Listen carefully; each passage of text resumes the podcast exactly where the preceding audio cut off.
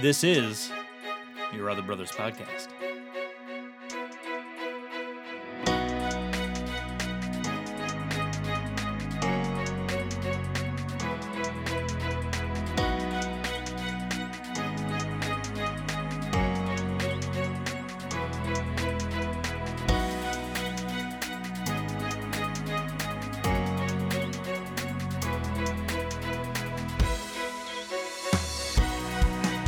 Welcome, friends, to Your Other Brothers Podcast, navigating faith, homosexuality, and masculinity together. I'm your host, Tom, and we're back. And here we are. Let me introduce y'all to who's here. We got a semi-regular contributor now, who I'm very grateful for. His name is Ryan. What's up, Ryan? Hey, everyone. And joining us, also becoming a semi-regular, now multiple episodes under your belt, is our good friend Dean. What's up, Dean? Hey, guys. What's good to see y'all. It's good to be here, y'all. This is episode 40. What? Whoa. Wait. Moses did 40 things, right? I'm trying to make 40 significant. An episode for every day and night that Jesus spent being tempted in the desert. There we go. It's a very biblical number. Yeah, that's a way better analogy. Yeah, thank you. I'll go with that instead. Yes, episode 40, y'all. And we're talking about change today for a lot of reasons, and we're going to dive into those in a second. But, y'all, first of all, we are here currently. Dean, do you want to tell us where we physically are right now? Tell us where we are. Guys, we're in the closet. We are in the closet. No comment. Which is in itself a comment. Yeah. Yeah, we are broadcasting, recording, suffering. It's a little hot, but we are in a closet right now. But it's comfortable. It's cozy, I would say. Maybe not comfortable. It's definitely cozy. I mean, we're like 2 inches away from each other, which is 2 inches away from the wall. We're extremely wrapped in tight here. But yeah, we're actually in a closet in a amazing house. And we are on a retreat right now. We've done, this is already our fourth one of these. Dean, you've been to three of them. Yeah. I've been to four. But this is my first one. Ryan, this is your first one. Yeah. So a bunch of the authors, we've kind of established this tradition every summer. It's been amazing. Like, the last 4 years, we've gone on these little retreats. We've done multiple podcast episodes from these things the last couple of years. I think last summer we had, how many, like 7 or 8 of us? Dean, that was your first podcast, I think. That was my first podcast, actually. Good times, yeah. So you guys can go back through the archives, listen to Dean's first podcast. That was at our last retreat that we had for the authors. And so we've now done this 4 times. It's been a great weekend. We've had a fantastic time together. And it's cool now to get back into the Yobcast after a little hiatus, a little rest, a little sabbatical, whatever you want to call it. I also get, this is like a pet peeve of mine. We can analyze this. Do you guys get annoyed? I don't know how often you listen to podcasts or how many podcasts you listen to, but I always get annoyed when podcasts say, this is season 4 or season 2, unless it's like a defined thing like Serial, where it's a completely different story or a completely different storyline. Like, if it's just like 3 bros in a closet talking about gay things and faith things and masculinity things, like, there's been no, like, obvious separation, you know? But a lot of times podcasts will say, this is now season 2 or season 3, and it's just the same show. Nothing's changed. It's the same. Also, if this was season 2, that means season 1 had 39 episodes. 1 was a long season. It's a long season. The Yobcast, when we pretty much started, we started out doing monthly episodes, and then we reached a good enough, high enough level of support on Patreon where we're like, I think we can afford to put in the time to do 2. And a lot of work still, but 2 episodes a month, and we've been pretty consistent. I really can't remember a time, like, there might have been one time where we missed 1 week, I think. For the most part, though, it's been like 2 a month for the last year and a half. We've been pretty solid without a break. So I was kind of grateful for the break when it happened. But honestly, I found myself the last couple weeks saying, I miss saying, welcome, friends. I miss gathering around a microphone in awkward, hot places with my friends and recording these things. And so thank you guys for joining me for whatever this is, season 2 or episode 40, or just the same old with a slight twist, a slight modification. Well, okay, my opinion on the season break thing is, is kind of like borrowing this antiquated terminology or ideas about formatting from television that you don't necessarily need for a podcast. But I think it could make a lot of sense if there's a big shift in what's in the podcast and how it works. Sure. I personally like the way British television does it. They use series. Mm-hmm. So, like... Series. Like, I watch Doctor Who, and so it's not season 6, season 7. It's series 7, series 8, series 9. And so I personally like that idea, actually, of calling it a series. Yeah. So maybe, yeah, it's a new series of the Yobcast. There we go. Yeah. I can get behind that. Yeah. And the next series, Yobcast, the next series. Yeah, it's gonna be a different show. It's gonna be very similar as well. I mean, I don't think it's gonna be super different, but it is a new era. It's a new season. It's a new look and feel. I guess a new sound. We still don't have the look figured out yet. It's not a video podcast just yet. Nobody's here for the look. Don't worry about it. That's kind of the reason why we were drawn to the podcast medium. Yeah. Amen. So yeah, if you've enjoyed 39 episodes of the Yobcast, we hear from plenty of people who have listened to every episode or have binged like a 10 or 15 or 20 episodes like in a couple days. Like, God bless you all. I hope you'll continue listening to us and contributing to this dynamic. I would love this show to be more of a two-way street and to hear from more of you, and stay tuned to the end of this episode. You'll get to hear a way that you can contribute even more than already done, so stay tuned for that. But today we are talking about change, and change is something that is significant for everybody experiences change. Nobody is immune to the winds of change. And so we're going to be talking about just change in life, change in relationships, change in spiritual states, change in dynamics and how you live about your life. So we're going to dive into our changes personally, collectively, and have a great episode getting back into the flow again. I appreciate all of you guys who have stood by us and support your other brothers, who have been waiting patiently for a new episode. The plan from here on out is to get back on a regular rhythm. So I'm excited to come back with more episodes weekly, or not weekly, heavens, what am I saying? Oh my gosh, that would be whole. Yeah, we're going to stick with bi-weekly / bi-monthly episodes of the Yobcast. No comment. Or semi-monthly episodes of the podcast. And so, yeah, thank you guys for your patience and support, as always. What I wanted to do, though, starting off this podcast, because we are at the retreat, we're on our last full day as we record this. We've had... How many days have we had together? Two and a half, 3 days together. We added a day this year, which has been fantastic, because normally we'd be home right now. We'd have driven away and cried and left each other and been sad for the next 3 months. But now we get this whole extra day to delay the inevitable. So, hooray. That sounds like a Ryan, I'm just letting you know what's coming. This is all that's... Oh, no, I wouldn't be a good friend if I didn't let you know that the sadness, desperation is coming. It's going to be a big crash. Mm-hmm. Big crash. But I wanted to know, y'all, what are some of your highlights? Because, Dean, you've done a few of these now. Ryan, this is your first retreat you've had with us. And, just some standout moments from our weekend together. What stands out to y'all? I think... Probably a big highlight for me was we played Twister last night. We had many rounds of Twister. We had some one-on-one competition. We had a giant 6-person Twister game. We had a and then we ended with a tournament that came out with one winner. I won the 6-person Twister game, and I was very surprised about that because I have not seen myself as a big Twister athlete. But I think my favorite moment during Twister was,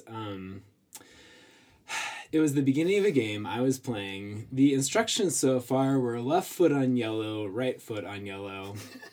And I put my right foot on the yellow spot and immediately fell over. So if you don't know the layout of Twister, like all the colors are in a row. So there's no contorting, there's no bending, there's no like reaching over, like you're literally just standing there.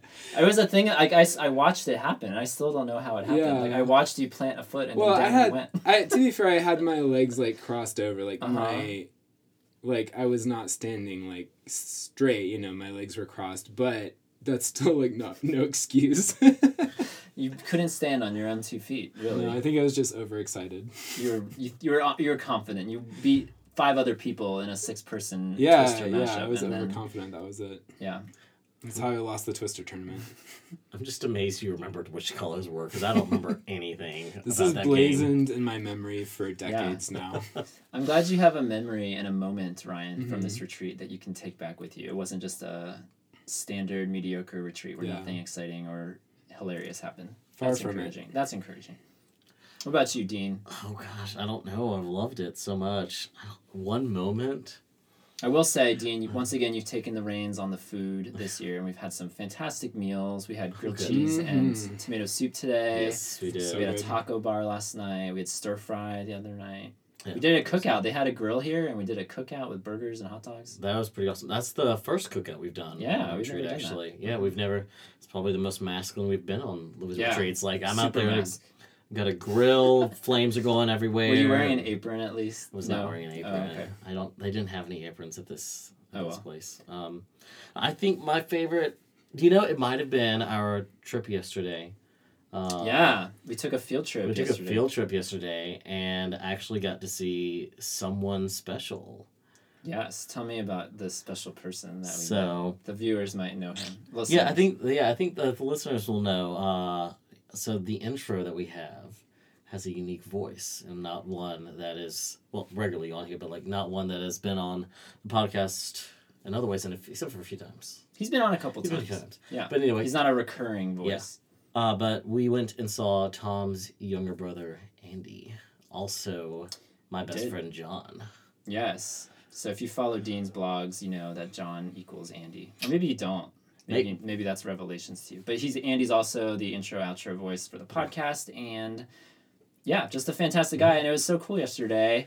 It was really random because Dean, you, and another guy planned this whole retreat this year. Mm-hmm. And so I had no idea what we were doing yesterday. And you came downstairs to tell me that we're going to see my brother in his hometown. And so then we took a field trip because we're located pretty close to there on our retreat. And then we hung out with my brother for a few hours. And so it was actually really inspiring and touching for me that you guys got to hang out, but then that all my other brothers who are here, because we have 10 of us on this retreat, they got to meet him for the first time too, Ryan, yourself included. And so it was really cool. I got to share my brother with everyone, and my brother loves your other brothers, and he's a brother. I consider him a brother of your other brothers too. He was super fun, and it was really surreal and trippy to hear this voice that I know very well from listening to 39 podcast episodes. This voice, just talking about normal stuff, and I kept hearing him talking about your address and Patreon, how they can get in touch, how the people can get in touch, He has other roles to play in this life, So it was really fun. We went to a park, played frisbee, and he brought us an apple pie. That was so nice. It was delicious, and then he took us back to his place, and because we had been outside for so long, he bought us water bottles and. We hung out there, but I think that might have been my favorite. Not just, I always love seeing Andy and hanging out with him, but I think it was also, like Tom said, it was just very cool to kind of introduce him to the brothers and introduce the brothers to him and just kind of unite these, what sometimes feels like two separate worlds, I think. For me it does, I'm sure for you, Tom, as well. It just kind of feels like you have a biological family, and then you have all these other guys that you would consider your brothers, and then being able to kind of combine that together. It was a lot of fun. I had a good time with Andy. Shout out to Andy. Shouts. Andy, you're great. You're awesome, Andy /John. Andy John Andy. For me, that was definitely right up there with my favorite moments. But honestly, one of my favorite moments was our first night together. Because going into this retreat, I don't know how y'all felt, but I wouldn't say I was anxious about this retreat, because I've definitely been looking forward to this weekend for a really long time. I always do. Every summer, it's just a highlight of my year, getting to hang out with everybody and just be carefree and to live in this ridiculous house for a few days. And we've always had great houses and great views and great nature. And so I was definitely excited to come, but there was a little bit of, again, I wouldn't call it anxiety, but maybe just questioning, curiosity, what would the vibe be? What would the dynamic be? Because we have a lot of newer faces, Ryan included, newer faces here this year, a lot of mainstays that have attended these things in the years past not here this year, and so it's just going to be a different feel potentially. And I was okay, hopefully it goes well. And then the first night, we played this game where everyone writes down 2 facts about themselves that supposedly no one else knows. That's the goal, is write down 2 facts about yourself, throw it in a hat, and then we'll go around in a circle and pull the items out of a hat and then try to figure out, okay, who does this belong to? Who does this belong to? And there were some generic ones. I had a best friend named Alex in high school, and then we had other ones. My favorite one was the bowl of milk. Someone had, when they were a kid, they put a bowl of milk in the closet and called it their pet.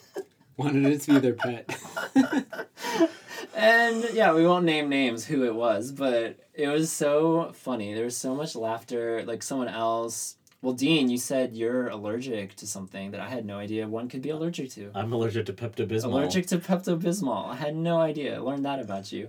And then I put in the classic story. My family knows it well, but I had a bunny named Thumper or Peter Cottontail. It had like a double identity. We didn't know what to call it. We kept it outside. It was given as a gift to us from our neighbor. And we kept it outside, and it would get really excited. It would, like, thump its leg against the floor when it saw us, and we would feed it carrots and vegetables and stuff. And it had a little hut, like, inside its cage with, like, hay so it could keep warm during the winter.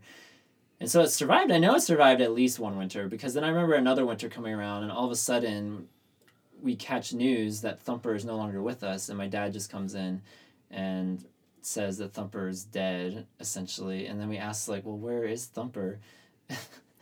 And he just said, well, we threw it out. We threw it in the garbage.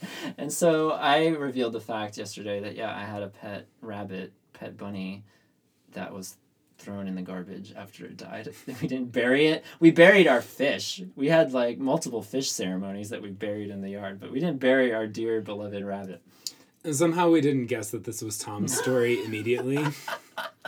Yeah, y'all, I was impressed. I was honored that you didn't think my childhood was that troubled to think that it's surely not Tom. It's got to be 7 other people before it's Tom. Well, no, we knew your childhood was that troubled. We just thought we knew all the trouble and trauma. So I've been repressing that one for a while now. I'm glad I got to share it, though. And now I'm sharing it with our hundreds of listeners who are now listening to this on our 40th episode back. So thank you guys for being there in my time of need. I appreciate it. R.I.P. Thumper. R.I.P. Thumper. If you would like to send Tom a replacement pet rabbit, no, please. Please do not. That is one gift I would not accept in our P.O. box. Sorry, no. So, y'all, yeah, it's been a great retreat. I'm going to be sad when I see you guys leave. Yeah, especially since it's been a great time lately because I've gotten to see you guys a couple times the last few weeks. We're actually just fresh off of what they call the Revoice conference. Have y'all heard of Revoice? Revoice. This is Revoice. Yeah, exactly. The Revoice conference, which if you read our blog, yourotherbrothers.com, you'll see that we blogged about it. We had actually 7 authors there. And we got to have a fantastic time together alongside 400 plus of our now dearest friends. No, I didn't get to meet half of them. A third. I met 10 people maybe? I don't know. But yeah, we got to go to Revoice in St. Louis where it was a gathering for what they call, the phrase they like to use now is sexual minorities. How do you feel about sexual minorities? I kind of like it. I think it's appropriate. I feel like it's less supercharged than if someone just said LGBT Christians or gay Christians or, I don't know. Sexual minorities, it's like this new thing I hadn't heard of until this conference. So I'm going with it for now. Yeah. Mm-hmm. I think it's broader because a little broader. They were including LGBTQ/SSA Christians, and that's just a lot. Of letters. That's a lot of letters. That's a lot of just everything. And so I think just saying sexual minorities. I think also they took influence from Mark Gerhaus because he has a book now called "Listening to Sexual Minorities." Yeah. So I think that is a new phrase coming out, which I like it. I think it's appropriate. Yeah. Mm-hmm. Yeah, it was fun. We had about 20 or so of our yobbers there, our supporters, and so it was a great little time to hang out with them, connect with all these other people from all over the world. I think 6 countries were represented, most of the states were represented, and so it was a really cool centralizing, unification of all these different denominations and peoples from all over the world who are committed to a traditional biblical sexual ethic and want to worship God and in their convictions and find community in so doing. And so it was really great to unite with all of them, to see you guys again. And if you guys want to read about our experience, you can go to yourotherbrothers.com/blog and look. We'll have a link in our notes for that post, but we had a great conversation about the conference, our experiences there, our highs and lows, and yeah, it was just a great time. Looking forward to seeing where that goes in the future. Yeah. So y'all, Yeah. Okay, I was waiting for some kind of response. Y'all, it's been, so we've had this little hiatus between episode 39 and episode 40. How many people do you think left us iTunes reviews in this little break, in this yabbatical that we just experienced? What do you think? How many? And don't remember, your goal is to make this answer extremely climactic, where it's like, whoa, no way. So I shouldn't go with my. So first so how many people do you think left an iTunes review in our absence? Was it zero? It wasn't zero, no. Oh, okay. Yeah. I'm going to say -1. It wasn't -1 either. Someone went back and deleted theirs. Would you believe that not -1, not 0, not 1, not 2, not 3, whoa, 4, whoa, 5, oh my gosh, or 6, but 7 numbers go that high? Left us an iTunes review. I was astounded. I checked, because I don't check iTunes all the time, contrary to what you might think of me. I don't check the ratings and the reviews every single day. So it's been a while, and I checked it the other day, and I was like, wait a minute. I was trying to remember the number, the total number, when last we were here in the Yobcast studio, metaphorically speaking. And much to my delight, 7 people left us an iTunes review in our absence. And it's been cool, too, to hear from even people at Revoice and emails that we've gotten still over the last month or so. And people who are still discovering the podcast for the first time. Like, even though this thing has been going for a couple years now, people are still discovering it for the first time. I talked to a lot of people at Revoice, meeting people for the first time, telling them about this thing called Your Other Brothers and this podcast that I do. And so people are hearing it for the first time and feeling the response to support us and leave us a rating review. And so I've been super appreciative of all these new people who are just now, like, binging it and going to work and listening to it while at work or on the way home or wherever you listen to podcasts. So I was super honored and humbled to see 7 people. And so I just wanted to read these reviews, give these people shout-outs, because they support us. This is from a person named DeAngelito. Shout-out to DeAngelito. This podcast is top-notch. It sheds light on important topics that Christian men with SSA think about but rarely have an outlet to discuss. It provides a voice that is seldom heard in today's culture, that men with SSA can abide by Christian principles and still have happy, fulfilling lives. I am planning to start listening to some of the episodes with my wife to help generate conversation and understanding regarding SSA. Thank you for the podcast. Keep it up. Thanks so much, DeAngelito. That's awesome. Thank you, DeAngelito. And then, Dean, you want to keep this train rolling? All right. This one is from Knifil.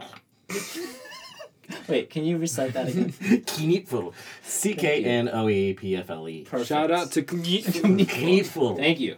So, here we go. I first heard about Your Other Brothers when Tom was featured in Richard Padilla's 4T's podcast, and I honestly feel like I've struck gold.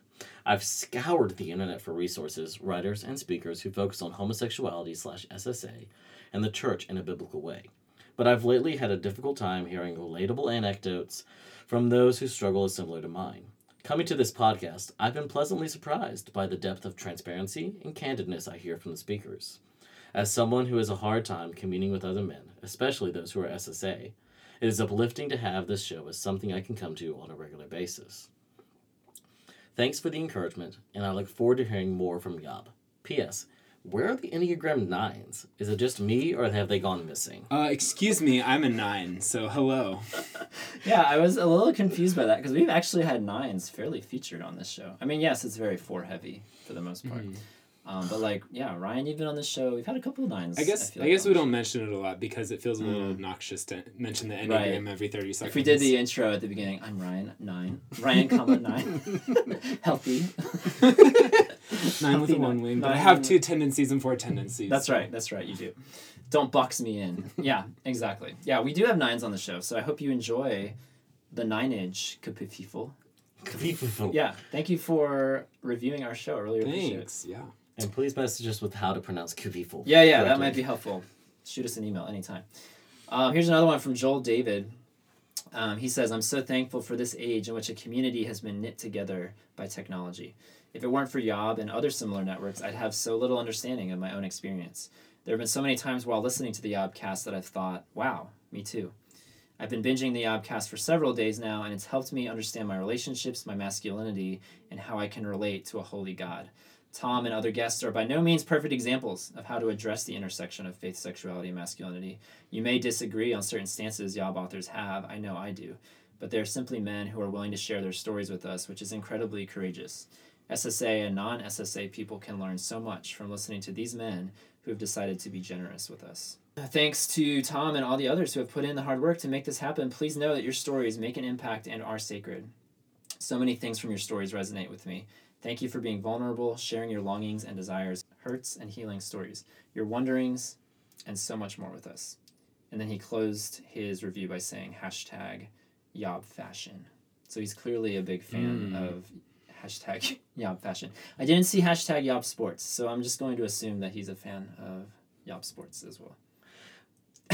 Sure. If he's a fan of Yob Fashion. Okay, so this review is from one called Kit Tufer. Kit Tufer. Yes, the subject line is grateful for your bravery. And it reads, as an SSA man, a lot of what I hear from your podcasts rings true to my own story. I think it is such a good thing that you offer men who struggle with unwanted same-sex attractions a community of like-minded brothers who seek the will of God in their lives. A safe space to be authentic about the realities of life from our perspective. A judgment-free zone and a healthy alternative to turning to trash online to medicate when we don't feel accepted by the world. I am a relatively new Yobber, and I am currently listening every day to catch up with you on all the episodes you have published so far. I look forward to that time spent virtually with you. Thank you for doing what you do for guys like me. You are brave beyond words. Thanks, Kit Tufer. Yeah. That's really super encouraging. This one is from Zadam11. Thank you, Zadam11. I wonder if Zadam eats at Zaxby's, where they have salads. But no milkshakes. No more milkshakes. We took a Zaxby's. This is a side tangent. For everyone that lives in the Southeast, you know what a Zaxby's is. Mm-hmm. It's basically like Chick-fil-A, but better? Oops. Careful. You're going to get another one-star review like that. Don't worry. We're getting to that. But yeah, they used to have the birthday milkshake, which I actually never got to consume. And I was looking forward to trying that for the first time when we took a Zaxby's trip on this here retreat. And they sadly told us they no longer sell this item. So that's unfortunate. I was so disappointed. Zadam. Zadam, I'm sorry, but your name triggered me for that one. Anyway, I can't wait to read your review. So here's what Zadam had to say.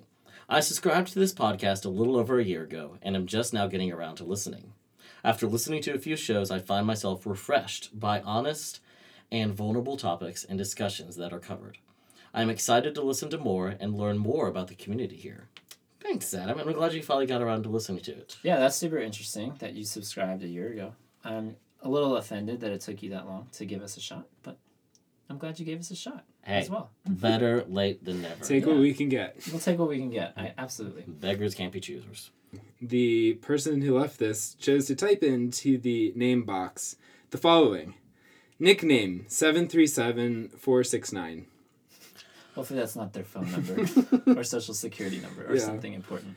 A friend of mine introduced me to Yob a little over a year ago, and I've been listening to this podcast ever since. It's really encouraging to hear stories from people who have similar struggles and experiences as me.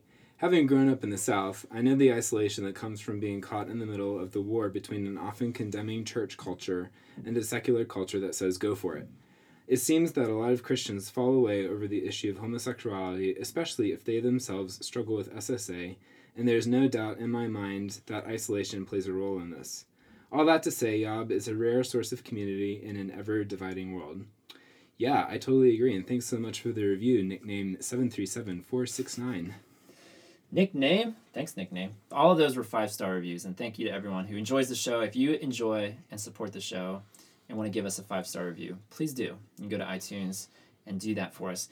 But yeah, we've done this in the past. We're not immune to criticism and constructive feedback, and I'm all about analyzing that and having a good time with it. And so in our 7 reviews left, we did receive a 1-star review. I think this is our first 1-star, because we talked about a 2-star review. Remember the 2-star review? Ago. That was the last podcast I was on. And so I wanted to read this and just kind of, put it out there. I appreciate the review because it shows that you listen to our show, and that means a lot. But this is from someone called Ohio Republican, Which I'm even surprised that we got a 1 star. Like, is it possible to give 0 stars on a podcast? I think that's why we get 1 star. we at least got 1 star from the Ohio Republican. And he just says, I urge caution. So let's talk about that. So Ohio Republican said, I would urge caution. These guys have been posting things on their site that could hinder those with SSA. Posts raving about gay-themed shows with sexual innuendo and jokes about male anatomy, posts about cuddling naked with other guys, etc.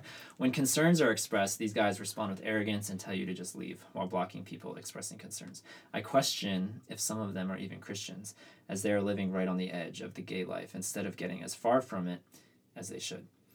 And so my initial thoughts about that, and we can see if you guys have any thoughts too. I'm assuming they're talking about...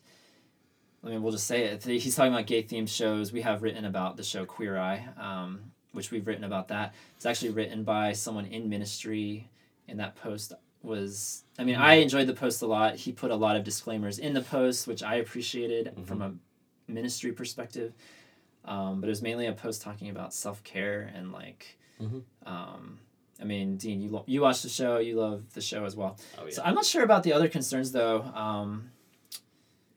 Posts about cuddling naked with other guys. I don't think we've ever not advocated for it. I think someone might have written about it and he was very clear about it not being a healthy choice that he made. Yeah, so it's not like we were advocating for that. If that's what I'm thinking of, yeah. It's probably referencing something that one of Eugene's, part of his Guide to Cuddling with Brothers series.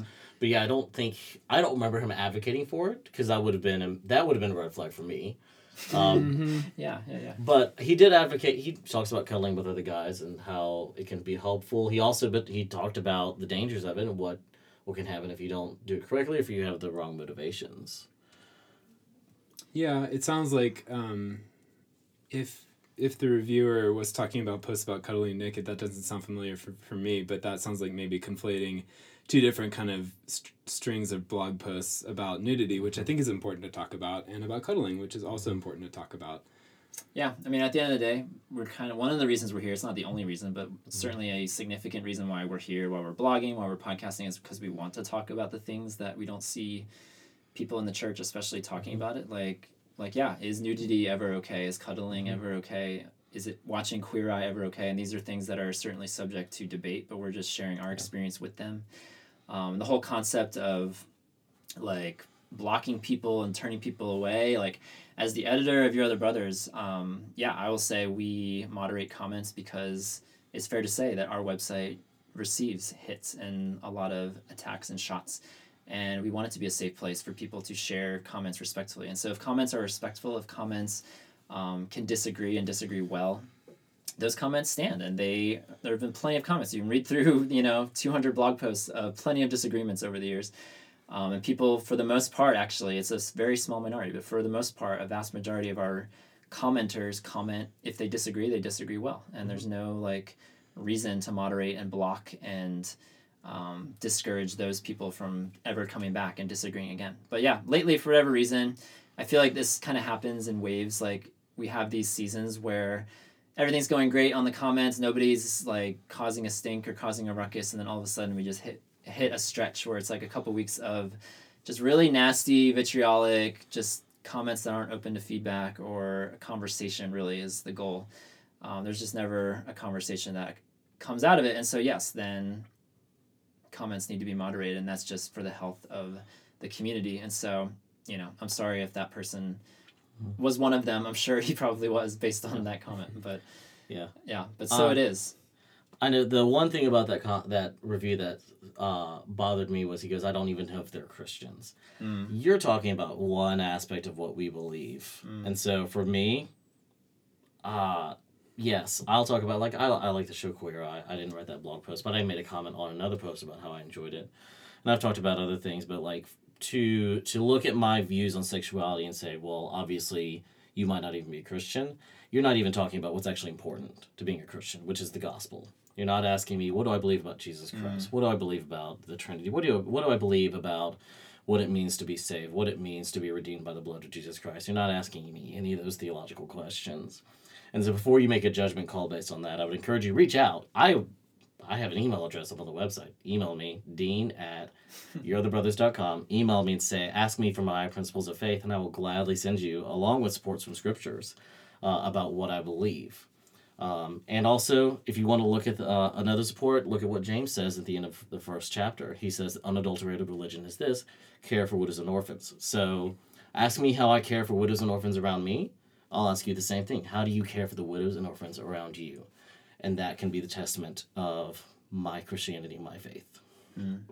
It's been helpful to just, like, really during times of criticism or blowback, to, like, look around me, to look at the people pouring into me who actually know me on a daily basis, who know the other dimensions of my personality, mm-hmm. certainly of my spirituality, and to be affirmed that they're going to have way more to speak into me than a person without a face typing words on the internet that doesn't know me, has mm-hmm. never exchanged a single conversation with me. And to be able to just rest in that, knowing that, like, I'm going to do my very best, of course, to translate my beliefs and who I think Jesus is and how important and critical and vital he is, not only to me, but to all of us. And that's not going to be perfect. I'm not going to be able to say everything I need to say or express everything I need to express in one fell swoop, but doing my best. And mm-hmm. like, I hope, Ohio Republican, you'll see the other dimensions of us, the more stories you ingest, if you are sticking around. But yeah, feel free to email Dean, email me, email any of the authors. I'm sure we could have a fruitful conversation if you're down to disagree well. I'm always down to disagree well. And I wanted to give a shout out to, this is something I might introduce more and more because we get feedback through our iTunes reviews, which is great. We also get plenty of feedback through emails, and I don't want to read emails on the air. That's certainly not, I don't want to, like, tell people stories on the air, but sometimes lines that people write are so great, and I just need to say the lines because this one was actually really great. I read this right before I left for our retreat this weekend, and it was really great just to be encouraged in one, like, dramatic line, to keep doing what we're doing, to keep this podcast and this community and this ministry going. And it's one of those rare, not uncommon anymore, but it's one of those rare female emails. We get these female emails from our beloved female readers and listeners. And she is really great because she's just super encouraging. She mentioned that she's not same-sex attracted and that she's actually losing her Christianity and that she's, all these, like, reasons why she, quote-unquote, shouldn't, like, listen to our podcast or be into our podcast or listen along with our community. I actually don't know if this was in reference to our podcast or blog or just everything in general, but she made a line that said, in reference to Your Other Brothers, she was like, it's a little oasis that cuts through all the shit. So I appreciated that line so much. Love it. Awesome. A little oasis that cuts through all the shit. So thank you to our female email. Thanks, sister. Of the week. Thank you. And yeah, if you guys want to reach out, you can shoot us an email, podcast@yourotherbrothers.com. We'd love to hear your feedback for the show, ways to improve it. And again, stay tuned to the end of the show. We'll have more ways to get involved in this endeavor. And if you want to support the show, in other ways, you can go to patreon.com/YourOtherBros. All the information is there about how to get more involved, not only in the ministry aspect of Your Other Brothers, but the community aspect as well. We have a secret Facebook group for pledging members and a really thriving community that I'm super grateful for. Got to see a bunch of those guys at Revoice, and it was really cool to see them fairly recently. Everyone is so wonderful. Everyone is just great. Yeah, right? I love all the yobbers. All the yobbers, yeah. We love our yobbers. So thank you guys for supporting this show. All the information's there on Patreon if you want to support Your Other Brothers on a monthly basis. And as always, before we get into the meat of our episode, we need to tell everyone, including you guys, how this episode is even possible, because we couldn't do it without change machines. Mm. You know, when you go into grocery stores and those little machines of... You, like, empty your piggy banks and those big old mason jars of pennies that you've collected for the last 17 years. Mm. You dump it all in there and you'll get like $1.48 out of it, and then you can go spend that. I was about to say, the ones that take like 30% of everything you put in there. I'm glad you brought this up because I have literally like jars and jars full of change at home, and I've been promising myself I'd go to the change machine. I'm not going to say any product names on the air. Right. Because this is sponsored by change machines in general. Right. But take it to the change machine at the grocery store and cash it in for an Amazon gift card. Oh, yeah. If you're lucky. Yeah. Which no, those don't charge any, like, they don't take straight out. You can get Amazon gift card for actual value. So thank you, change machines. Yeah. Thank you, change machines. If you guys collect change, some people do that. I don't want to say this on the air because I'll just say it. I'm not ashamed. I will actually, for the most part, throw my spare change away because I just don't want it. I'm like, what am I gonna do with 12 cents today? Nothing. So I'm getting rid of it. Look at who's making buku bucks driving Lyft and Uber. No, what I will do is if I get spare change, like if I'm in a situation where I'm at a coffee shop or a place with a tip jar, like it'll just go in there. Like that's not a big deal. But like if I just get random 4 cents back for something, like what am I gonna do with that? I'm not going to designate a change jar. You could at least like throw it on the sidewalk outside for the neighbor kids. Here's what I think you should do. Get a jar, put it in your place where you live, and write Patreon on it. There we go. And contribute to the Patreon. Contribute to the Patreon. That can be a pledge to it. Yeah. Or now that you know about change machines, you can take those 4 cents to the grocery store and put them in there. True. Get 4 cents... from a doll. I don't know. How does that work? Works somehow. Somehow it makes money out of it. I don't know. Like money that you can actually use. They hand you the edge of a dollar bill. So thank you, change machines, for fittingly. It's great how these sponsors really fittingly match up. Like every episode. Amazing. How does that work? Thank you. How do you do it? Change machines sponsoring this episode on change. We are talking about change today. Like I said at the beginning of the episode, change is not something that is, uncommon to certain people, uncommon to others. Like change hits everyone, relational change, spiritual change, emotional change. This is life. Life is lived in seasons and valleys and hills, ebbs and flows and winds and times of humidity and just mugginess. And so there's all kinds of atmospheres and journeys that we all take. And so change is common to all of us. And so I figured today would be a great episode, as this is a very transitional episode in the life of your other brothers in our podcast. I thought it'd be a great opportunity for us to just talk about the change in our lives. And I thought a fun first question would be, I've thought about this a lot, this whole concept that if your life was a book, and let's say it ended today, sorry, but it's over. Today's the last page.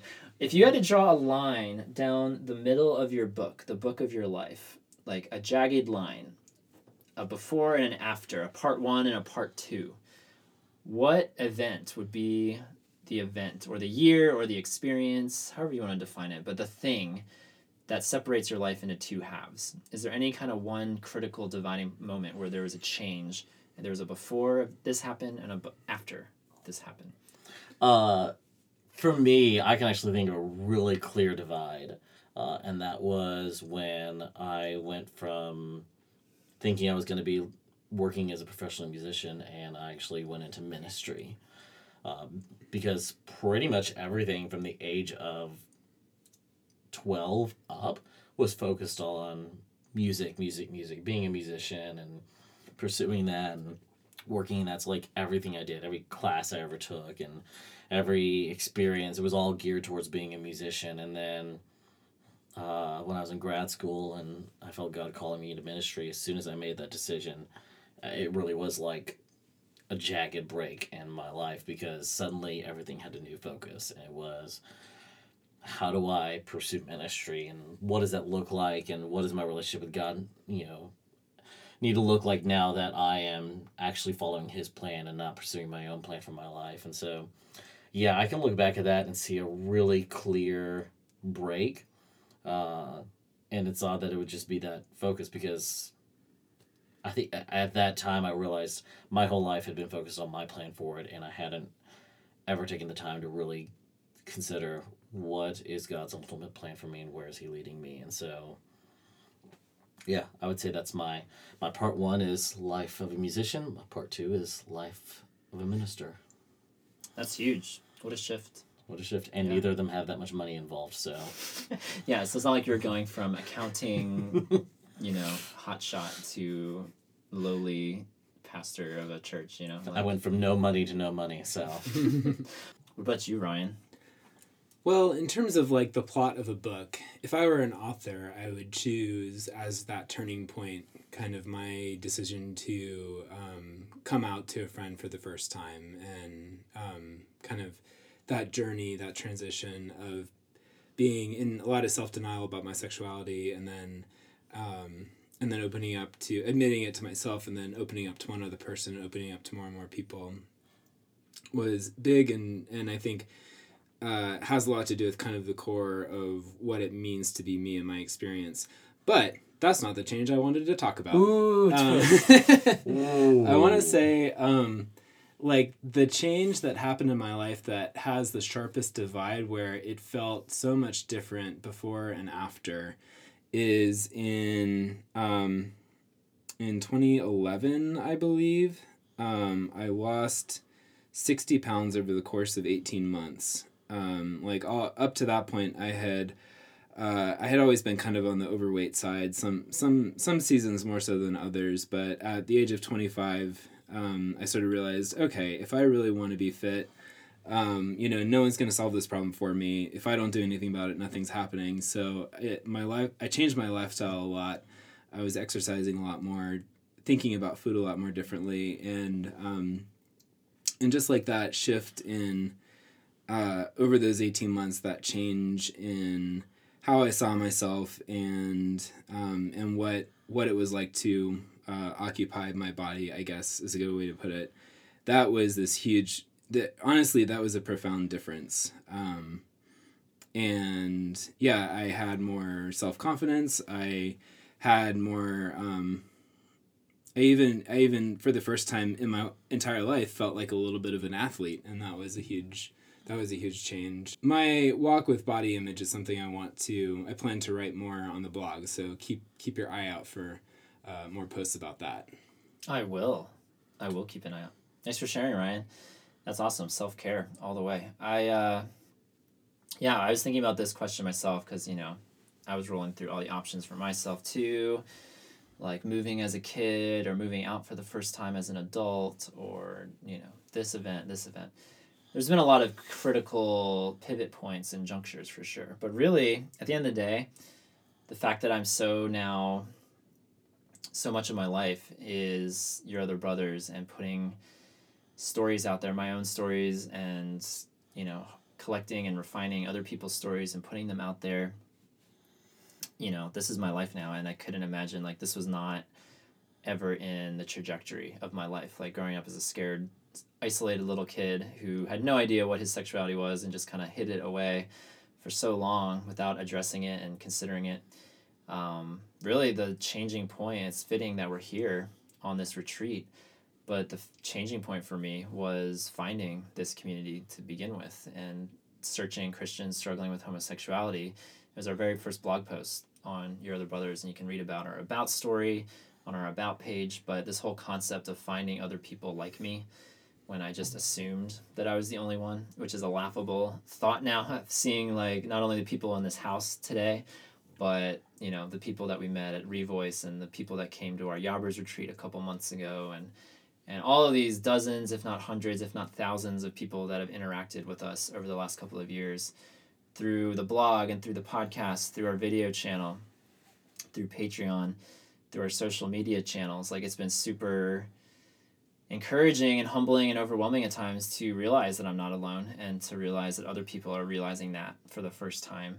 And how powerful a notion that is to realize that you're not alone and that there are other people also oriented toward Jesus more than anything, trying to figure out how to get through and how to navigate this life, especially with other people with them. And so finding this community on the Zanga blogging network that I was a part of, that Dean was a part of, that so many of our authors were a part of back in the day, that was the turning point for me because, man, before that, I just assumed I'm going to be alone and I'm never going to really tell anybody about my sexuality. That's just going to be a secret I take with me to my grave. I'm just going to keep it all to myself.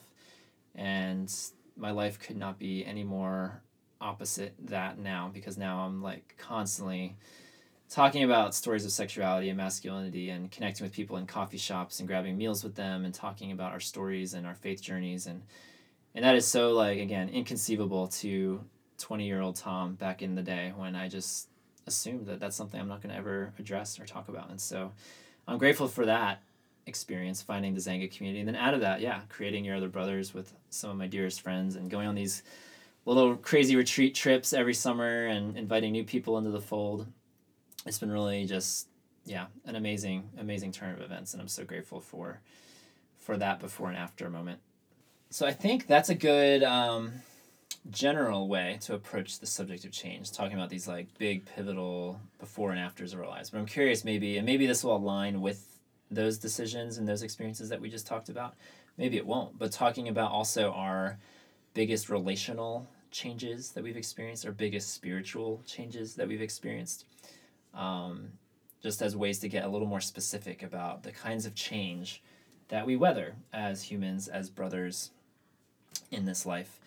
And I'm curious, just maybe from an emotional perspective, or you can tie that into a relational perspective too, just like something that was for better or for worse or for both. If there's like two things that stick out as far as like a relationship that changed, one for the better, one for the worse. Maybe it was the same relationship, maybe they were a different relationship. We love relationships here at Your Other Brothers. We like to talk about those. Emotional dependency, that's something we like to talk about too. So you could mention some of those changes, but yeah, I'd want to hear what some of the things you guys have experienced, and then I'll share some of mine. I think for me, the biggest negative relational change, I mean, it turned it out for the better, but like the biggest negative relational change is actually, it's a friendship I haven't blogged about yet. I know, so this is a sneak peek. Wait, how many blogs have you written? Like 5. And you haven't blogged about something? That is shocking. I know. No, but this was a friend of mine. I'll call him Roman. Oh my gosh. Yeah. And so I knew Roman in high school, and when I first started college, I ended up becoming closer with him after I went away to college. I used to get on AOL Instant Messenger. AIM. I used to get on AIM, and I would talk to him, and he was a night owl, and so was I, so we actually would talk, like, every single night for, like, 3 hours, 2 to 3 hours, like, up to, like, 3 or 4 a.m., and I ended up becoming super codependent upon him, like, to the point that, I mean, I would try to dress like him, I only wanted to listen to the music that he wanted to listen to, I tried to make the same jokes as him, I wanted to, like, it was unhealthy, completely unhealthy, and so I fell into codependency with him, and it lasted for a few years before it finally ended, because there just had to be a break. Like, his family even stepped in and just like, Dean, you have to figure out where your priorities are, because this is unhealthy. And so that relationship, that friendship ended up actually basically dying. And so I was messed up over that, because obviously I was codependent, and so I wasn't ready to let go of him yet, and I had no choice, so he was kind of ripped away, and so I wrestled with that, and so that friendship, unfortunately, has never really returned. I mean, that was, oh gosh, a decade ago or more that relationship fell apart, and I'm better now. He recovered pretty quickly, because he wasn't the one who was codependent, but for me, I wrestled for years. Isn't that annoying that the one that's not codependent, they get off easy? They get to just live their life as usual. I know. It's just that's so unfair. They should get to suffer too. Oh man. Just kidding. But yeah, I mean, I spent years like he was okay, and but I wasn't, and so even to the point now that, I mean, I haven't seen him in I don't know how many years, and he and I have chatted a few times, very rarely, because I don't ever try to contact him initially. He'll text me or message me out of the blue about something random or something like that, and we were actually going to meet up and just hang out for an hour or two a couple of months ago, and it ended up falling through, but that just relationship is, I know that I'll never really be as close to him or have anything like that, so that was a relationship that definitely had a major change for the worse, mostly because of my own doing. Do you think, Dean, that, like, it's so obvious now looking back that you were codependent or had emotional dependency issues, but do you think you've learned from something like that to where it's now easier, maybe not necessarily easy, but is it easier for you to realize that maybe you're starting to experience unhealthy tendencies towards certain relationships today? Yeah, definitely. I don't always do it on the uptake, but it got a lot faster. Like, I Because I know to look out for. I know my personality type is just more to be kind of dependent upon someone else and to latch on to them. And so I've learned a lot about that. And that experience taught me a whole lot, like, that's what that really was. And so a few years later, I started getting codependent on another friend, and I was able to catch myself early enough to kind of cut that off and everything. And there's been other times with other friendships where I've kind of realized, oh, crap, I think I'm feeling codependent. I think there's one recently that I even texted you about a few years ago, and I was like, I think I'm getting codependent upon this person, and I'm really worried about that and everything. So I did learn a lot. It ended up, like I said, it ended up teaching me a lot, but it definitely was a change for the worse, because I know that if I hadn't done that, Roman would have been a loyal friend that would still be sticking by me today, and I messed that up. And so I know I've lost any sort of closeness we could ever have because of the decisions and choices I made. Well, I look forward to reading this blog at some point. I feel like I thought I'd read everything there was to read about every relationship in your life, but apparently not.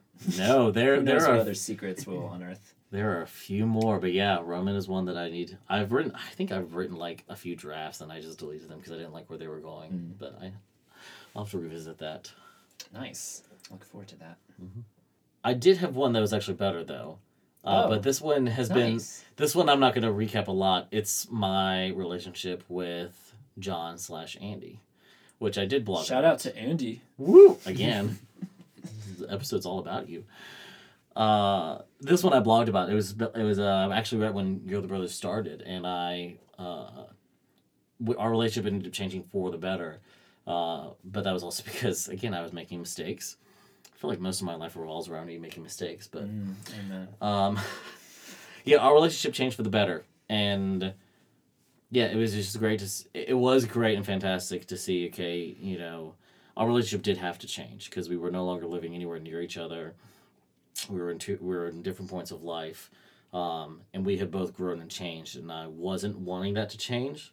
And I was refusing to allow it, and that's when I ran into that whole mess. And if you go back and read those posts, you can read about, me freaking out because I saw someone that looked like him, and then me ignoring him, and then finally the conversation where we came back and decided, okay, we don't know what our relationship's going to look like for the rest of our lives, but we can figure out, okay, how can we be friends now? And we've actually been able to then grow closer in a more mature way that's a little bit more equal, I would say. And so we... I would still consider him one of my best friends, and we got to hang out this past weekend, and I think it was just fantastic to be able to see him, just be able to see that change for the better, to see a good change in a relationship. I'm glad y'all worked it out. That would be devastating if there's now a wedge between my brother and one of my better friends that I've ever had. Yeah, that'd be tragic. That'd be awkward. We'll put links to all of Dean's posts. The John, you want to call them like the John all of them? Chronicles? Yeah. You promise? 800 chapters of all Dean's stories. Yeah, we'll put those in the links to this episode as well. So if you're curious, you want to dive more into this dynamic with my brother, Dean's friend. It's a cool story. I'm glad it's working out, and it was fun to hang out this weekend. That was a fun moment. What about you, Ryan? What are some relational changes in your life? Well, the relationships that I thought about to talk about, they actually have a lot of commonalities with the stories Dean just told. So I have a friend, John, who I went through a sort of a similar process with. In Dean's story about Roman. And, I don't think it was as dramatic necessarily, as that story. And also I'm not sure I really want to use the phrase emotional dependency for that situation. I will definitely say I was very emotionally attached to John, and sort of that tension and those problems sort of came to a head eventually, and that relationship sort of collapsed, and I wrote a blog post about it where I kind of chose my words very carefully. So we'll put a link to that in the notes here.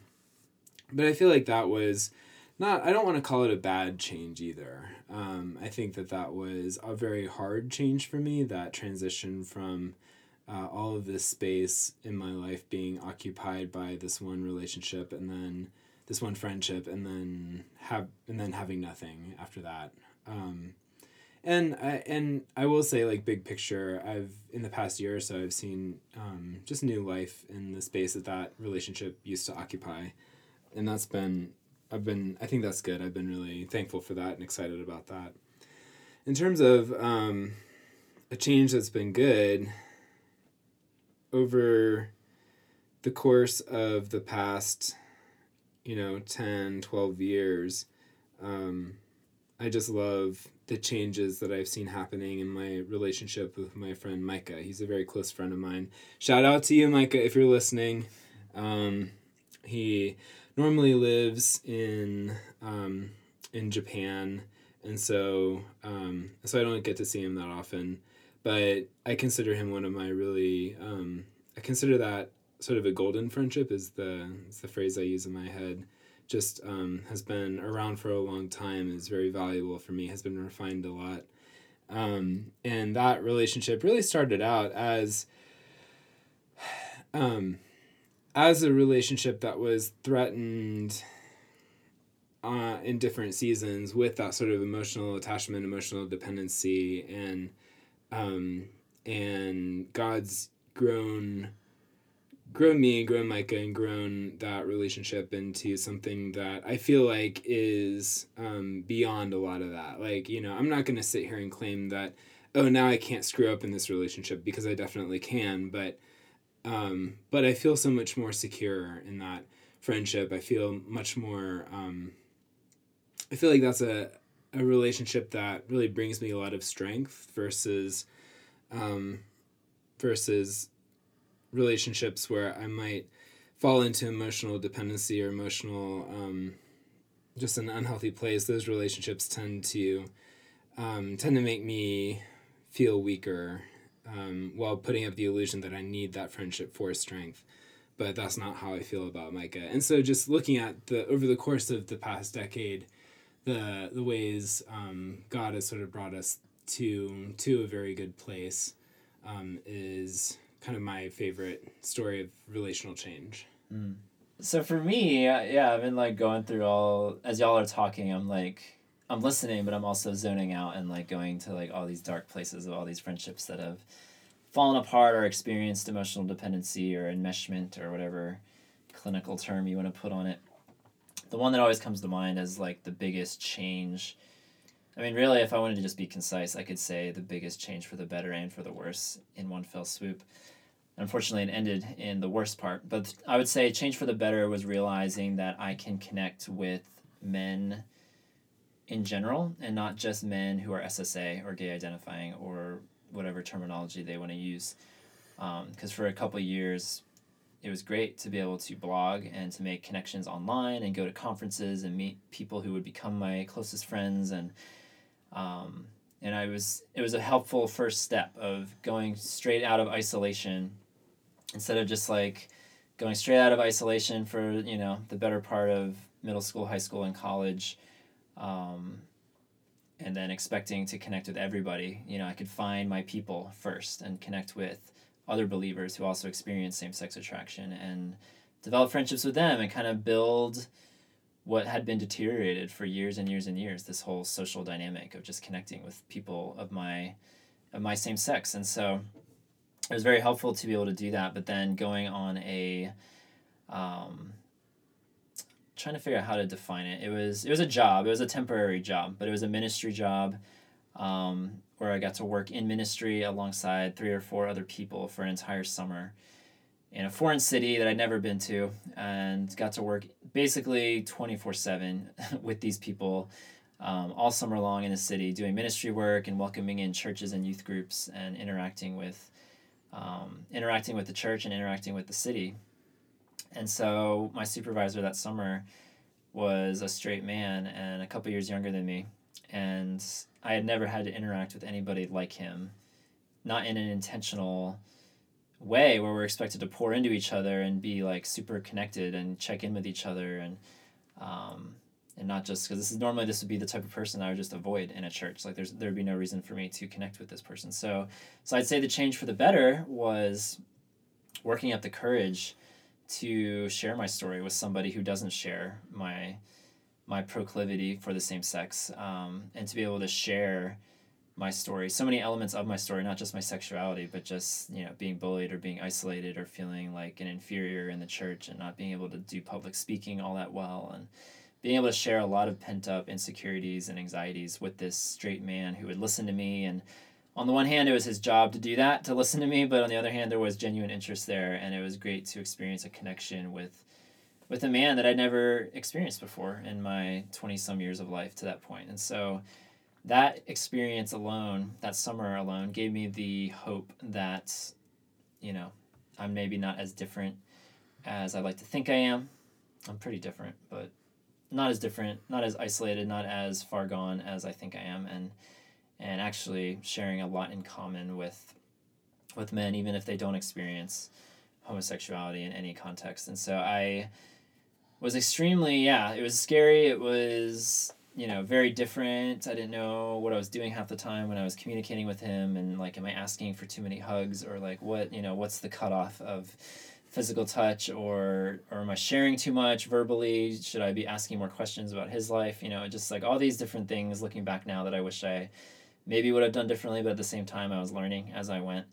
And so for the better, I definitely learned that I can connect with other men. It doesn't have to just be men of the SSA or gay identifying stripe, a sexual minority, if you will.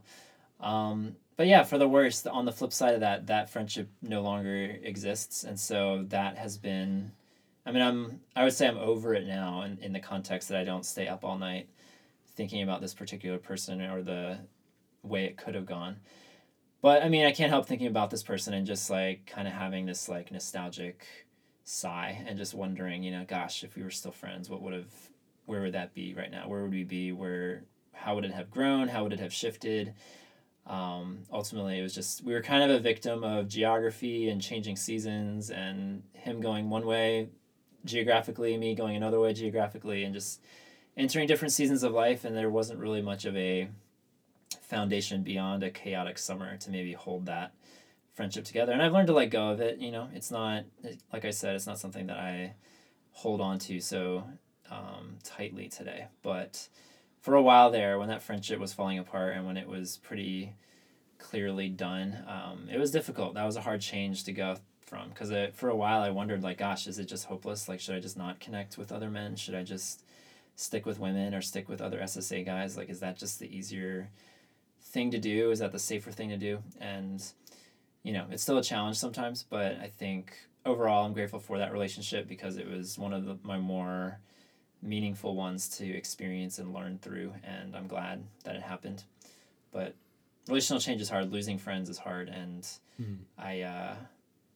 my only goal as a four, I want to redeem suffering, I want to redeem things that are broken. Even on our last podcast, we talked about strengths and how my number one strength now is restorative. It kind of just came out of nowhere to me. I didn't really expect to see that at the top of my list, but this whole notion that broken things can be repaired, and maybe they're not going to be the same, but there can be redemption, there can be healing, there can be growth. And so maybe that friendship will never be again, but at the very least, I can say with certainty that I've learned a thing or two or three from that friendship, and that can be applied. And who's to say that other friendships haven't been restored or saved because of what I learned in this one friendship that failed. So that's what I'm choosing to hold on to and hope for as I navigate these, especially these same-sex relationships with other men. All right, so to tie a bow on this conversation on change, I thought it would be fitting and appropriate, as people of faith, people who follow Jesus, to talk about maybe our more drastic moments of change in our spirituality. And that can look like lots of things. It can look like a loss of faith. It can look like doubting. It can look like just a really tragic or hard event that maybe threw our faith off kilter for a little bit, or we didn't know what we believed anymore. But or then, and that's obviously from the negative side. Positive side, we talk about in Christianese all these mountaintop moments and things where Jesus seemed more real or more evident. I'm curious, times in y'all's lives where your spirituality took a change for the better and for the worse. Yeah, so for me, I'll start with a really challenging, and I think in some aspects I would call it actually bad change. Is, you know, so in college, I was involved in a Christian community in college and had a lot of really close friends, and we had a lot of fun together, and, you know, we were all living in the student housing under one roof, and just had this great community, sweet times together. And then moving out of that into kind of like the cold, harsh, real world, and having those people start to kind of migrate to nuclear family suburbia was really hard. And finding that I had to fight a lot more for a lot less, in terms of finding community and finding people who I could build aspects of my life with, was really challenging. And I would even, like I said, I'd even call that like a bad thing, because I think that that the church, our Christian community, is not meant to be laid out in along the same lines as nuclear family suburbia. You know, I think God's vision for us is in a lot of ways a lot closer to what those of us who end up going to college experience there. You know, if you have a tight-knit community, Christian community, where you get to experience just very intentional love for one another and pursuing Jesus together. So that's the one side. In terms of like a really positive, good change that happened in my life, I remember one time a few years back, I want to say it was 2013 maybe, or 2014, I was on vacation with my parents, and a close friend of mine had just given me word that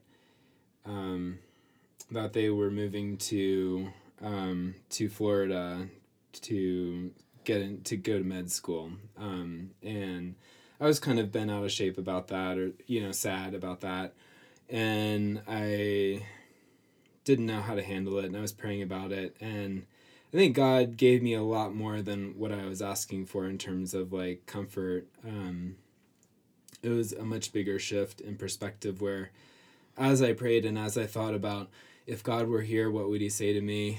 I started to realize that God is here, and he delights in me, and that he doesn't just love me, he likes me, that, you know, he is excited for me to wake up in the morning, that he longs to hold me in his arms, that he is in a certain sense holding me in his arms. It occurred to me that the gospel is a lot more personal, a lot more exciting, personally exciting, I guess, relationally exciting than I had previously realized. You know, God couldn't stand the thought of eternity without me, and so he sent his son to die on the cross and rise again to make it possible for me to be reconciled to him. Mm-hmm. And yeah, I guess in that, like, very kind of suddenly almost feeling connected to how much God delights in me really changed my walk with him so much. Changed everything about prayer. I think it's still changing things about reading the Bible. That's a journey for me.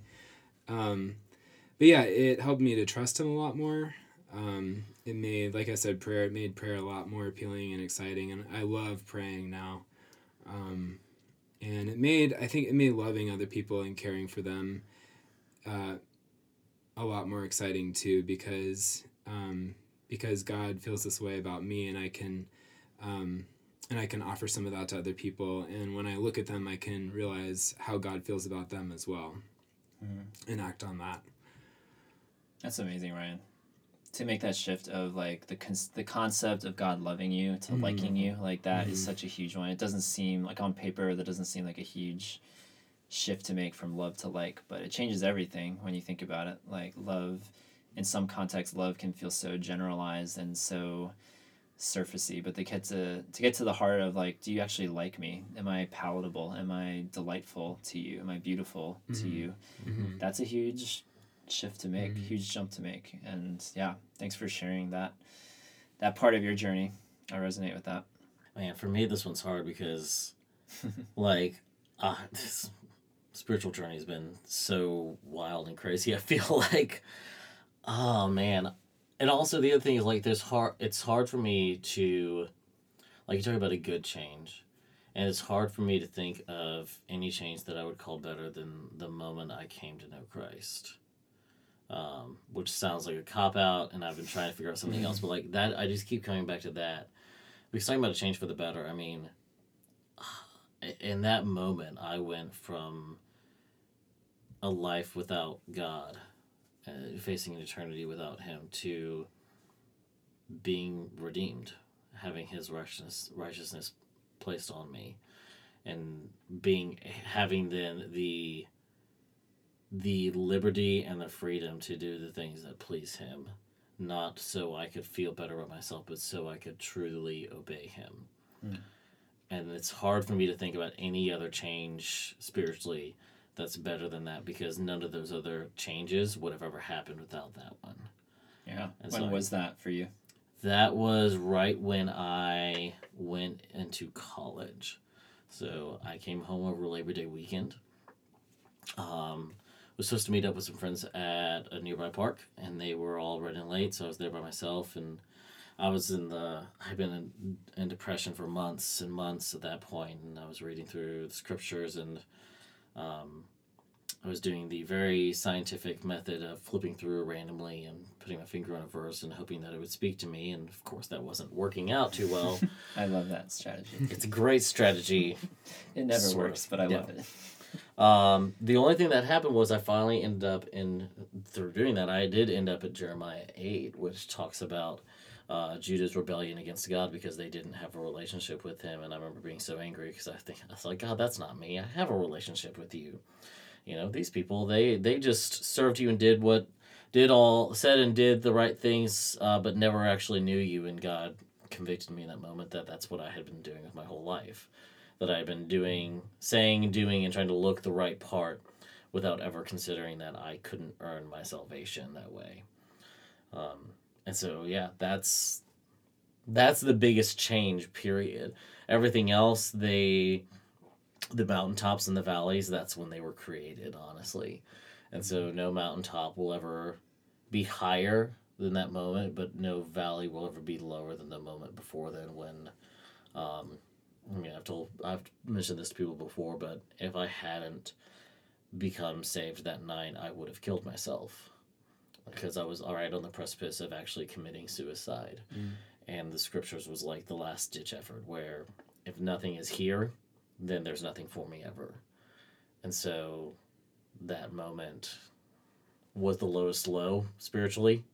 I was probably as dead spiritually as I could get in that moment, and it was in that time that God brought me to Him, and I accepted Christ as my Savior, and that shot me up to the highest high. And so, yeah, I'm going to do the cop-out and say that's for both the worst and the best. That's perfect. Yeah, for me. What an amazing story. Thanks for being bold to share that. I'm sure plenty of people can resonate with that feeling of hopelessness, reaching that last-ditch effort moment. For me, I don't know why. I don't know if it is for you guys too. Spirituality seems like it's oftentimes tied with my relationships, my community. Maybe that's not healthy all the time, but I feel like I've been on a journey lately the last few months of separating, like, okay, my relationship with Jesus is not one with my relationship with other people. Like if all my friends and family forsake me, that doesn't mean Jesus is forsaking me, and vice versa. And so like I'm on a journey lately of actually learning to have a relationship with Jesus, not necessarily dependent upon my relationship with His church, which has oftentimes been strained. But I will say, yeah, my highest high spiritually / relationally was becoming integrated with a church for the first time when I lived in California for a few years, and visited, probably 15, 20 churches, and I didn't know what I was looking for. I knew what I believed, and so, like, that's a basic template for finding a church, I guess, but But finding like the right personality and the right mix of people and the right vibe and the, you know, just everything, just it always felt so hopeless. And so maybe I was just too much of a perfectionist and had this idea of what I wanted in a church and how I wanted to connect with other believers and other people, especially other men of faith. But yeah, it just happened to where I had a last ditch moment where I was like, I'm going to visit one more church and that this is going to be it. If it's not this one, then it's just not, I'm just not going to go to church anymore. Like, it's just too hard to not only find a place that feels right, but then to get integrated and to find people and community within the church. It was just so hard for this like socially anxious introvert like me. And then lo and behold, I like had that last ditch moment where I was going to visit one more church, and this was the one. And I went there and I actually really enjoyed it, and it went really well. And I visited this church had some satellite campuses, so then I visited a satellite campus that was closer to home and actually loved that one even more. And got to visit that one and tried out a group, and it took a while to get integrated with the group, but I stuck with it, and the people of that group stuck with me, and they were always excited to see me and asked about my life. And lo and behold, there was a baptism service one night at this church.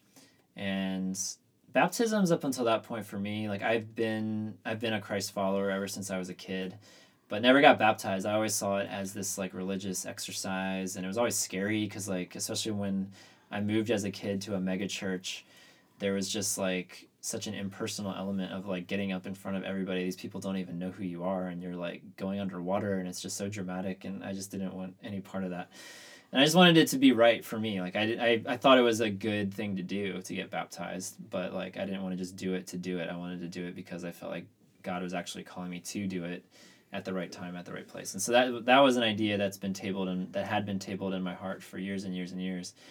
And when I saw this particular baptism service where like we all went outside and there was these inflatable tubs out there and like people rallying around them and circling around them and sharing their stories, it was very personal, it was very story driven, and then everyone cheering and praying, and like it was just a really beautiful sight for me to behold.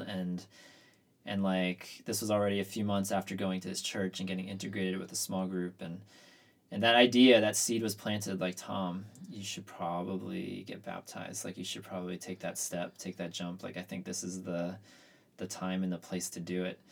And I brought that up one night at this small group, and everyone was so excited for me. We were meeting in someone's living room at the time, and the person whose living room it was just got up right then and was like, we could do it right now. We could go in the bathtub and we could baptize you right now. And I was like, no, I think I want to, like, I want my parents to be there. And, you know, I had this like vision of what I wanted to happen. And so then I think it was maybe 2 months later that we coordinated it where my parents could come all the way from Georgia to California. And my roommates at the time were there. My church group was there. And actually this friend that I mentioned earlier in this podcast, he was there. And so it was really cool to see all these different spheres of my life intersected in this moment where I got baptized, and I blogged about it and talked about it online, wrote about it in my book, and just had this really, I don't know, it was like a weight lifted where it was like God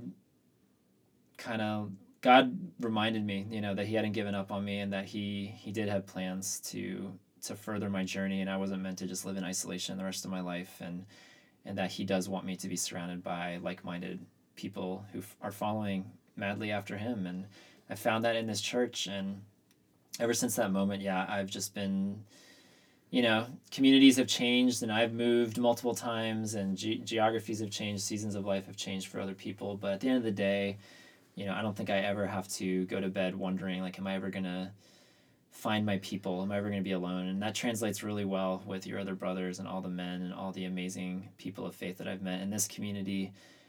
We might be separated oftentimes geographically, but I know that I have this like common bond with these people, not just on a emotional level or, you know, common struggles or common sexualities, but like the most important thing is a common spirituality. Like I know I have brothers in faith, spiritual brothers that I'll have the rest of my life, and I'm so grateful for them, and I'm grateful for that change, that baptism that really showed that, you know, community following after Jesus with other people is not just a concept, it's something that happens, and I'm so grateful to take part in that with you guys in this hot closet and everyone else in this house and everyone else connected through Yob and through this little world that's come about.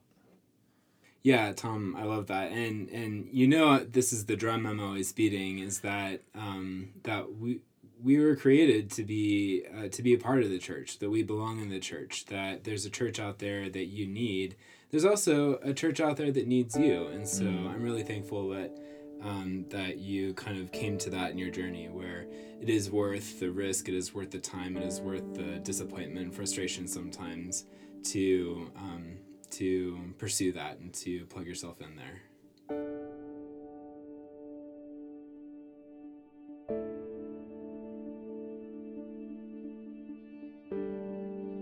Many years ago, when my life was stale and I was trying to figure out where to go, physically, literally, and metaphorically, spiritually, I was still living at my parents' house at 23 years old, had a college degree, had no idea what I wanted to do with my life, working in retail and absolutely miserable, beyond a purpose, beyond a job, just not having community, a reason to really wake up in the morning. And I read a book by Donald Miller, his first book that he ever wrote, called Through Painted Deserts. And the author's note alone convicted me that a change needed to happen, that I needed to go, that I needed to leave. And ultimately, reading this book set me on a course of leaving and of change that I've never turned back from.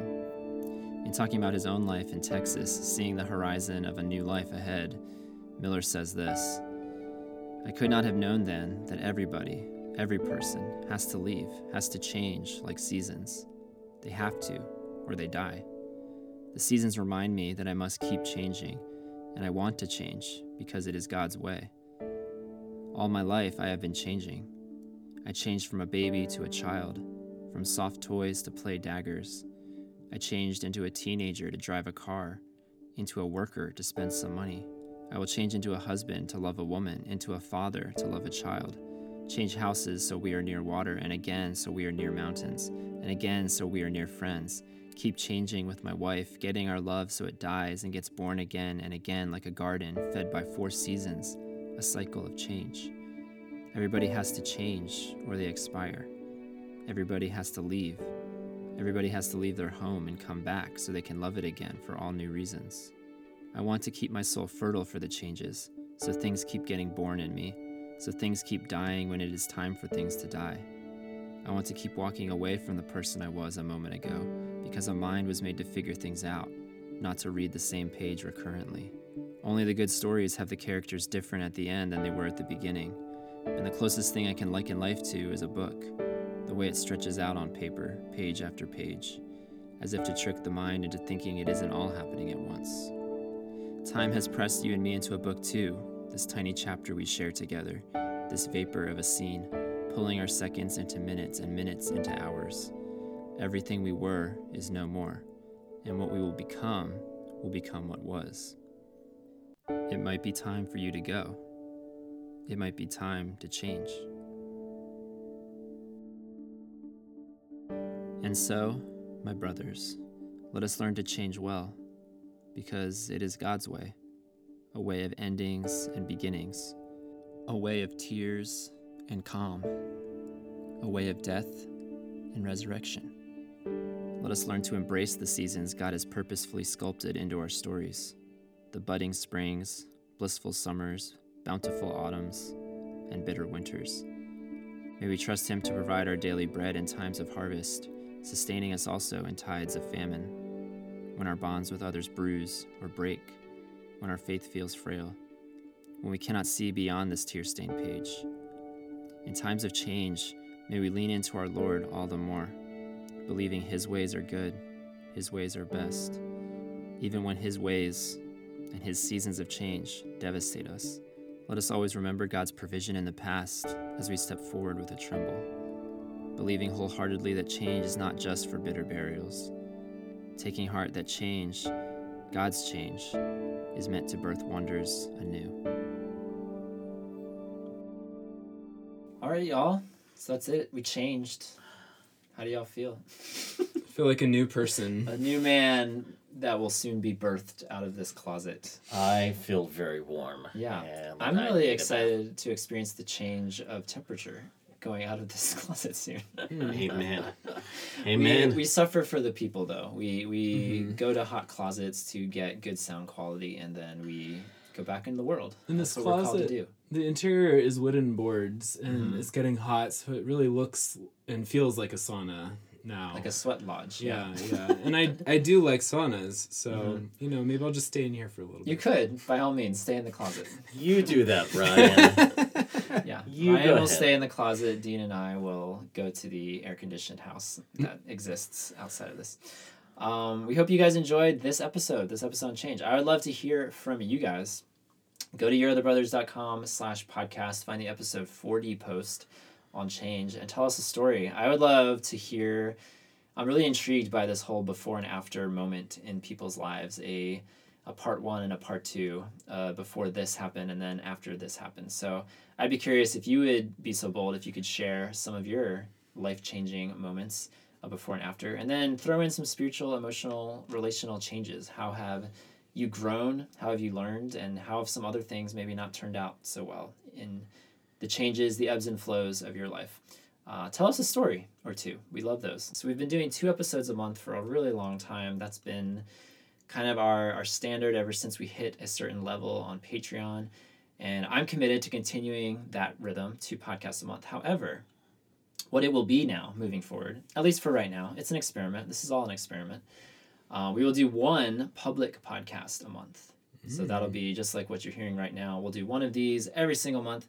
And then we will also do 1 bonus podcast per month for our Patreon supporters only. And so if you're a Patreon supporter, you're going to continue to get 2 podcasts a month, just as you've been hearing. This bonus podcast, I envision something where it's going to be hopefully a little more interactive. That's my goal, because starting now, you, dear listener, can call the Your Other Brothers podcast and leave us a message with your voice. Ooh. And we can talk about you and your story and your questions on this bonus Yavversation podcast that we do every single month. So I'm really excited to delve into this, and I'm hoping that people will respond, because we clearly have listeners. It's not like we're just talking in a closet to 2 people right now. Like, we clearly have hundreds of listeners, which is encouraging. That's really encouraging. But I also recognize that issues like this maybe are more, they're easier to talk about via email or via comment. But I know we also have a lot of outgoing people and people who don't mind putting their voice to things. And you certainly don't need to tell your name or any kind of identifying details on these messages if you don't want to. I mean, you certainly can. But it's kind of this new dimension for the podcast that eventually maybe this will carry over into the public podcast that we do each month. But for now, these messages will only be read or played on the bonus podcast every month. And so if you want to ask a question, this is like groundbreaking, first time doing this, so we're going to learn as we go. But if you have a question for me or for any of the other brothers, you can call us now and leave us a message, and we can play your question if it's good. I mean, it's got to be like entertaining, insightful, worth playing on the air. But if you want to, you can call our number. And I'm really disappointed because it's just a generic phone number. Like, I really wanted a one of those like vanity numbers, like 1-800-BROTHERS or something for Your Other Brothers podcast, or like SSA LGBT or something.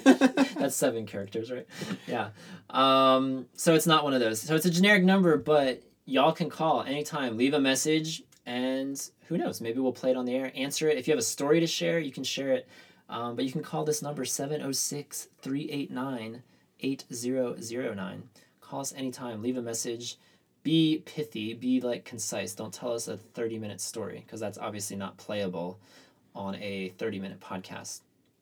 But if you have a question for Your Other Brothers, for the podcast, for the blog, for an author in particular, shoot it our way. And who knows, maybe we'll play it and have some fun with that, because I would love to see this podcast become more interactive than it's already been. People already comment great stories on our blog, on our podcast pages, but I'd love to hear audible voices and maybe, add that dynamic to the show as well. So I'm really excited. I hope that goes well. Ryan and Dean, feel free to call the number. You guys can ask questions too. Sweet. Sounds good. You're going to be hearing from me, buddy. Yeah. Yeah, you can hear. You can call anytime. I'd love to hear from you. I was gonna say, is there a limit to the number of times I can call? As of now, no. We might need to adopt that. Standard rate to fly. Yeah, standard. Yeah. I should say that for our international callers, yes, standard rates will apply. Thanks for Change Machines for sponsoring this episode of the podcast. Because if you do have a gigantic, nasty bowl of pennies from the 18th century, you can spend them now. You can now put it in a machine that will turn it into cash, or like a Target gift card or something. Mm-hmm. Or you can send it to Patreon. And, you could create a Patreon jar bowl, like I'm going to, for my 12 cents that I accumulate every 3 months, and it'll go somewhere. It'll do something. It'll do some good. Actually, this just in, we've developed a new partnership with Change Machines, where if you send your change to a special P.O. box that you'll hear in a little bit, we will convert your change into podcasts. So please send your change and live bunnies to... I'm going to, like, I always get so sad when I open our P.O. box and I see nothing there, but now I'm just going to be more sad if I just open it up and someone sent an envelope with 4 cents inside. Thank you so much for those pennies. They'll be put to good use. But I guess better pennies than bunnies. Please don't send me your live bunnies. I do not want them. Thank you, Ryan. Thank you, Dean. Appreciate y'all. Thank you. Joining me in the closet today. And stay tuned for our first Y'allversation ? Episode. That'll be coming up in a couple of weeks here at Your Other Brothers. So that's all for episode 40. This is Tom. This is Ryan. And this is Dean. Hugs and kisses. For all your other brothers, don't forget, you are not alone. Even the sparrow finds a home. See you next time, everybody. Bye. Bye. Goodbye. What are you waiting for? Thanks for listening to Your Other Brothers podcast. Navigate more with us at yourotherbrothers.com and comment on this episode at yourotherbrothers.com/podcast. Subscribe to our show to never miss an episode. And if you enjoy what we do, consider rating and reviewing us on iTunes. You can follow us on Facebook, Twitter, and Instagram at Your Other Bros. If you'd like to further support our storytelling effort, consider becoming a Yobber. Yobbers pledge monthly and receive perks like calls with authors and other supporters, access to a secret Facebook group, and additional podcast content. Visit patreon.com/yourotherbros for more information. Don't miss our monthly bonus podcast on Patreon, The Yobbalog, featuring responses to previous podcasts, content not featured in public episodes, calls from listeners, and more. Ask us a question or tell us a story by leaving us a message at 706-389-8009. If you're new to the show, we'd love to hear from you. You can email us at podcast@yourotherbrothers.com. You can also write us at Your Other Brothers, P.O. Box 843, Asheville, North Carolina, 28802. Until we journey next time, we're glad you're with us.